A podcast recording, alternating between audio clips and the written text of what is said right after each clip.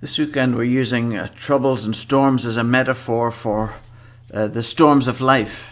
And the only way to handle these tribulations is to remain in or abide in the Lord by staying in the scriptures daily, in daily prayer and in worship. Uh, and I'd like to suggest three things that will help us abide. Uh, first, faith, what you believe.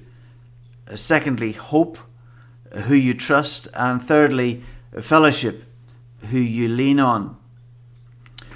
So, firstly, faith. When trouble comes, clarity goes. Here we are in the beautiful Lee Abbey in Woody Bay in Devon with scenic views of rocky crags and crashing waves on granite rocks below. However, imagine when the sea mist or fog descends here. You know it's scenic, but you can't see it. The clarity goes. You know the beauty is still there, but the fog has clouded your vision. When troubles come, storms of life, it can be like fog descending, and we get foggy about what we believe as Christians. In times of trouble, we need to cling onto these pillars of faith, rock steady foundations. The first pillar of faith that I'd like to suggest is that God is not the author of evil. He's the author of creation. Scripture is clear. Jesus teaches us in John 10, verse 10, that the evil one comes to steal, kill, and destroy, but Jesus gives life abundantly. It's as clear as black and white. When trouble comes, hold on to these rock solid truths. When someone slanders me, Someone is taken in their prime. Someone is crushed in an explosion, supposedly in the name of God. Someone loses their life savings. When I hear about these things, John 10, verse 10 tells me the enemy is at work. The second pillar of our faith is that God never abandons us. Isaiah 49, verse 16 says, I will not forget you. See, I have engraved you on the palms of my hands. Deuteronomy 31, verse 6 says, Be strong and courageous. Do not be afraid or terrified because of them, for the Lord your God goes with you. Hebrews 13, 5, I will never leave you or forsake you. Matthew 28, 20, I am with you always. Psalm 34, verse 18, God is close to the brokenhearted. Psalm 23, verse 4, Though I walk through the valley of shadow of death, I will fear no evil, for you are with me. When trouble comes, we are inclined to feel alone, isolated, and under attack. Choose to believe this when troubles come. God never abandons us. Third, God will bring good from our adversity if we remain in him. Romans 8:28 All things work together for good Sometimes in the midst of trouble, it's hard to see any good could come out of it. That's a Bible verse that people sent to me in hospital. And to be honest, uh, in, in my darkest hour, I just wanted to punch them in the nose when I got that verse. It's not always easy to see how good can come out of our adversity. Joni Eareckson, who broke her neck from a diving accident, initially found it impossible to reconcile her paralysis with a loving God all God's gifts that she had as an active teenager were taken from her in that accident.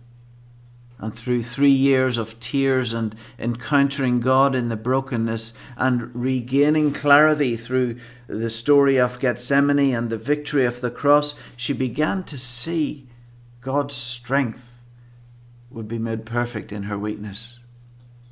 Trouble will come, but never so much that good cannot overcome. Fight for this truth when you're under in adversity. Isaiah 43, verse 1 When you pass through the water, I will be with you.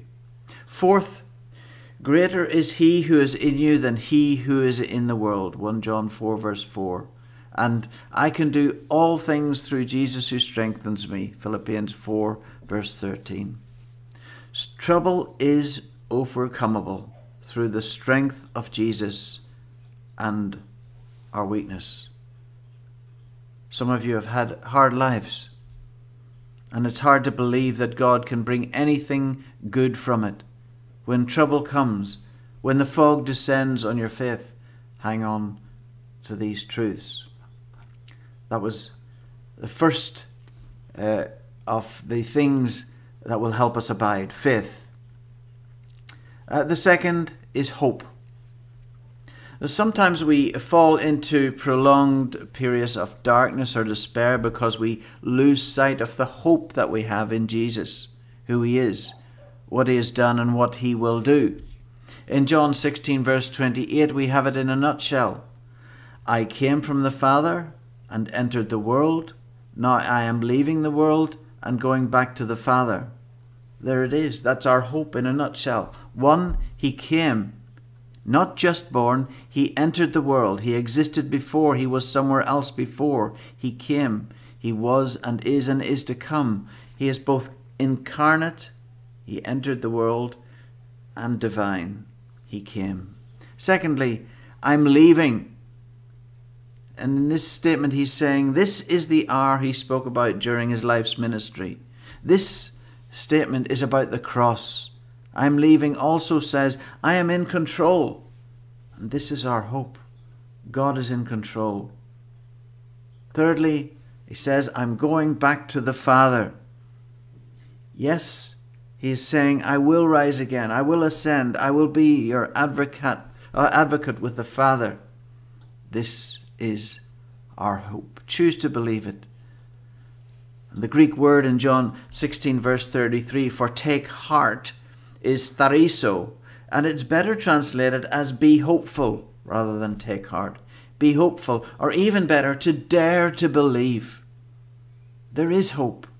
The tomb is empty. Jesus is the overcomer. He gives peace even in the turmoil of trouble. John 16:33 Jesus said, "I have told you these things so that in me you may have peace. In this world you will have trouble, but take heart, I have overcome the world." In this world you will have trouble, but be hopeful. Dare to believe. He has plans for you, plans for good and not to do harm. Jeremiah 29:11. And thirdly, fellowship, our friends, friends to lean on.